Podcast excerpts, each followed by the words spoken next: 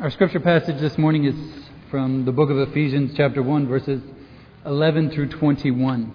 I'm going to try and read it with the uh, same enthusiasm with which Paul wrote it.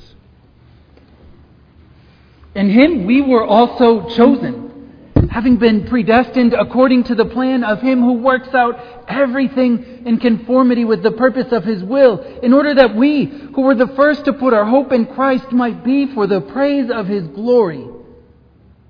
And you also were included in Christ when you heard the message of truth, the gospel of your salvation. When you believed, you were marked in him with a seal, the promised Holy Spirit, who is a deposit guaranteeing our inheritance until the redemption of those who are God's possession to the praise of his glory. For this reason, ever since I heard about your faith in the Lord Jesus and your love for all God's people, I have not stopped giving thanks for you, remembering you in my prayers. And I keep asking that the God of our Lord Jesus Christ, the glorious Father, may give you the spirit of wisdom and revelation so that you may know him better. And I pray, I pray that the eyes of your heart may be opened in order that you may know the hope to which he has called you, the riches of his glorious inheritance in his holy people, and his incomparably great power for us who believe. That power is the same as the mighty strength he exerted when he raised Christ from the dead and seated him at his right hand in the heavenly realms, far above all rule and authority, power and dominion, and every name that is invoked, not only in the present age, but also in the age to come. Friends, this is the word of God for us, the people of God. Thanks be to God. This text uh, has an incredible enthusiasm to it. It's uh, exhausting to read well. These sweeping promises, run on sentences. When you believed that you were marked with the seal, the promised Holy Spirit, who is a deposit, guaranteeing our inheritance in heaven until we receive it. And whatever the world may bring, it cannot touch our eternity with God. Not sickness or despair or betrayal or death itself. A huge promise. And the author, Paul, sees the faith of this church in Ephesus and is overwhelmed with gratitude. And that's why he doesn't use periods. And he has not stopped giving thanks for them and remembering them in his prayers always. And he wants to give them something, the most valuable thing he has, his treasure above all other treasures. So he prays that God would open the eyes of their hearts and that they would know in the depths of them the hope that comes in Christ, that they would understand the riches we inherit as the people of God and feel the power that exists for us that believe not just any power, but the same power that raised Jesus from the dead and seated him in glory. Paul wants them to know that power, to have that power working in their lives, raising them from death and seating them in glory. These incredible heavenly treasures. And incredible is a good word to use. Paul is offering these treasures, praying for the church in Ephesus, praying for us to receive this flood of hope and riches and power, life changing, heart restoring, life bringing, world shaking hope and riches and power. And it's not just amazing, it's inspiring, it's incredible. Incredible is a word often misused. We use it like it's the same as awesome or inspiring, incredible. But the word incredible is based on credible. And credible means believable. You can trust a credible witness based on their character and their history. You can follow credible instructions. You can believe a credible story happened more or less as it's reported. It makes sense. It fits with the background. It's credible. It's believable. Now, incredible is the opposite. It doesn't mean untrue. It doesn't mean a lie. It means difficult to believe. It means worthy of interrogation. When someone tells me an incredible story, I ask things like, and who was there? And what did they say? Can you tell me the story again, but backwards? Are there any witnesses I could follow up with? Incredible warrants interrogation, investigation, suspicion, because it's beyond what's expected. It's more absurd than amazing, more odd than awesome. It's incredible. And when Paul says, Listen here, I'm going to pray for you. And I think that God is going to open the eyes of your heart. And you'll know the hope and the newness of life that He is calling to you, calling you to, and you'll encounter it and you'll live it. And on top of that, you're going to know the incredible riches, the heavenly riches that are our inheritance as God's people right here on earth. You're going to know them. And you'll find them because God is going to give them to you. And you'll know the same power that raised Christ from the dead and placed him in glory, and you're going to experience it and feel it and see it moving in your life and lifting everything that's dead out of the grave and turning it into life again. And we hear that and we think that is incredible. We're suspicious. We wonder with reason because that is beyond what life has led us to expect. It's more absurd than amazing, more odd than awesome. Sure, God can. We believe that, that God can, but the idea that God will, that God will hear my prayer, hear your prayer, and actually swoop down from heaven so we can know the hope and the riches and the power, that's incredible. So it's fitting that this passage starts with verse 11. In him we were also chosen, having been predestined according to the plan of him who works out everything in conformity with the purpose of his will. And that line him who works out everything in conformity with the purpose of his will. That line can feel like a locked door. Can we believe that? Looking around, looking at the world, can we believe that everything that's happening is in conformity with the purpose of His will? That everything that's happening, everything that's going on, that this is all how God wants it to be? That doesn't feel credible. That feels more absurd than amazing, more odd than awesome, more than odd. It can feel offensive. To say that everything that has happened, the things that have torn through our lives like hurricanes, the fights that drag on, the injustices, to look at all those and say, well, this is God working out things according to the conformity of His will. For me, that doesn't help. That can hurt. To take my Grandma Mary, who has Alzheimer's, and the way that her memories have slipped away, the way that she forgets my grandpa passed seven years ago and sits in the lobby of the nursing home waiting for him to come and pick her up and to tell me, don't worry.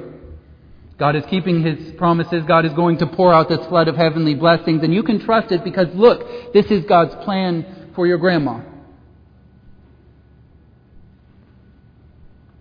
That doesn't feel credible. That doesn't feel like a plan. Telling me everything happens for a reason and there is a reason for this happening to your grandma, that doesn't help me have confidence in God's plan. That doesn't help me have confidence that God is going to rain down blessings upon us. For me, that feels like a locked door.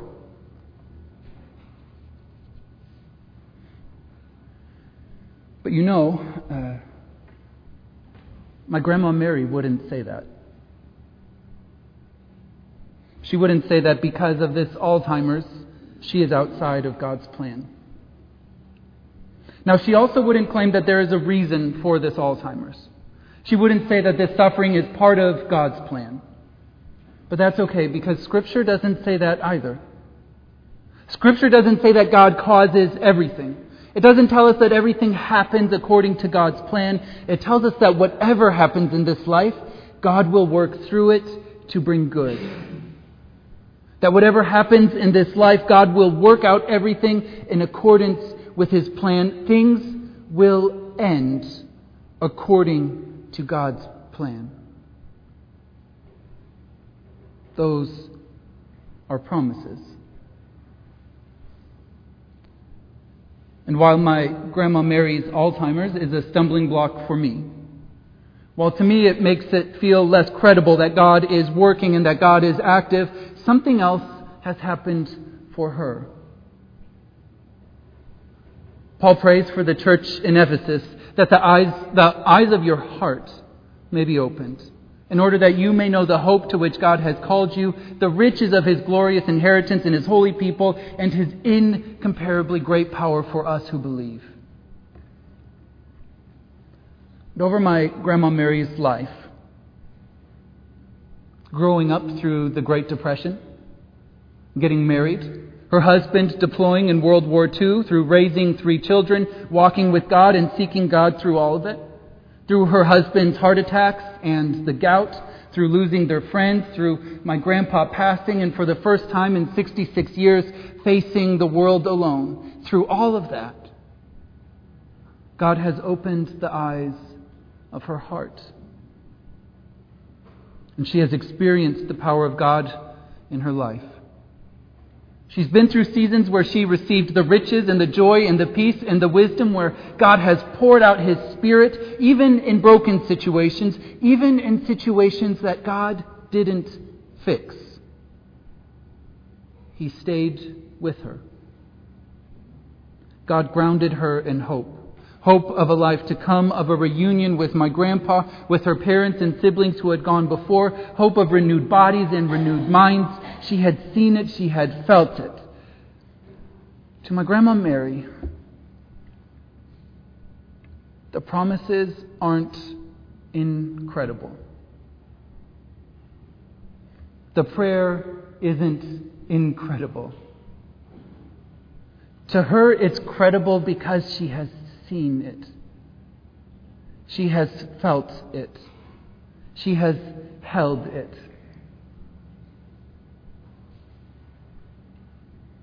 Her faith doesn't say that God controls everything. Her life has taught her something else. But she believes because she has seen that God will continue working even when life falls apart, when the worst happens, when things aren't according to God's plan, even, even when life ends that God will remain faithful, that God will keep working. Because God has opened the eyes of her heart. And it's a strange thing. She can see a thing I struggle to see. She can see these promises in a way I'm still learning to see the promises. And this is a thing we remember on All Saints' Day that we don't walk alone, that we aren't discovering this faith for ourselves. We inherit it, we receive it. We hear the stories and the promises not from people who are speaking optimistically or naively, from people who have lived it, who have held it. That's one of them calling. people who have had the eyes of their hearts opened by God, they can see it. Brothers and sisters, we receive the promises from them. Because of them, the promises are credible. But on All Saints' Day, we also remember that in the same way we received the faith from those who have lived it, this faith being passed on depends on you. It depends on you. It depends on us walking with God through the joys and the trials, on God opening the eyes of our hearts to see the hope and the riches and the power, because we don't just receive the faith. We are the All Saints who pass it on. We are those who will pass it on. It depends on us. It depends on you. And there is a time coming, and that time might even be now, when someone will be depending on the eyes of your heart. Someone will be depending on you to carry the promises to speak the hope into their hopelessness, to share with them the riches of God's grace that you have received, to be a vessel for God's power to work, to effect change in their life. As the choir is saying, may those who come behind us find us faithful. And may the fire of our devotion light their way. That depends on you. It depends on, on us.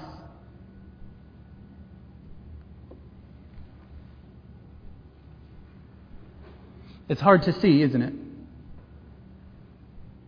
When the world is so broken, it can be hard to see how God is working, hard to see how God is somehow bringing all things into conformity with His will. I think maybe it's even harder at times when life is good, when life feels right, to look past our contentment, to look past the good things we have, and to wait for the hope of what God is bringing. This morning, I'm going to ask you to, to do a thing. I'm going to ask you to close your eyes. If closing your eyes will lead you to fall asleep, feel free to stand and close your eyes. Uh, and no one will see you because their eyes will be closed. I'm going to invite you to close your eyes. When our eyes are open, our brains rely on what we see. There are other things we don't even notice, but with your eyes closed, what do you begin to notice? Do you hear things? The fan on the AC unit? Your breathing? Do you suddenly notice the pew that you're sitting on? The feel of the fabric? And there's a word we use today for this. It's very in vogue mindfulness. Practicing noticing more than what's flashing in front of us, the distractions, but the slowing down, pushing the world back. It's how we open the eyes of our hearts. It's how we let God speak. So I'm going to ask you to keep your eyes closed. Because when we slow down like this, when we push back the world, we realize that we can still hear the voices of the saints who have gone before. Can you hear them? I can hear them. I can still hear Miss Stroby Stewart, who, when a plane she was on was diverted for bad weather, got the entire plane to join her in singing Kumbaya. And I can hear Miss Blanche Talley, who would always say, That's too bad, but life goes on. And it always did. And I can hear Miss Mabel White, who trusted in God even in the worst of times, of which she had a few, and God stayed with her. And I can hear Des Noble, who, in, in the end, unable to speak, made great effort to find ways to say with his eyes and little gestures words that we don't say nearly enough. I hear Miss Essie Glass, who, when her granddaughter would sleep over, would shout the Lord's Prayer with her between their bedrooms. And if you listen, she's still shouting. And I can hear Will Bergman inviting us back onto the waters to find God in the stillness in the waves. And I can hear Katie Thebes, who found such joy in the music and the worship and reminds us that these aren't just hymns, that God draws near to, and heaven, heaven is singing with us. Hear Miss Eloise Cordes, who would pile her children into the station wagon and drive around looking for a VBS to take them to. I can hear them. Can you hear them? Others. So many others, when we stop and listen, their voices clutter together, proclaiming the goodness of God and the hope we have and the riches of His kingdom and the power of His Spirit. Can you hear them? They are saying that the promises are credible. That they have been through the hard times and the good times, and through it all, God opened their eyes to see So now we find ourselves in this sacred chain, holding the faith that carried them, the faith that for them has become sight. And so we pray together that God would open the eyes of our hearts to see, and that the good and in the bad, we would know Him more and more. In the name of the Father, and the Son, and the Holy Spirit. Amen.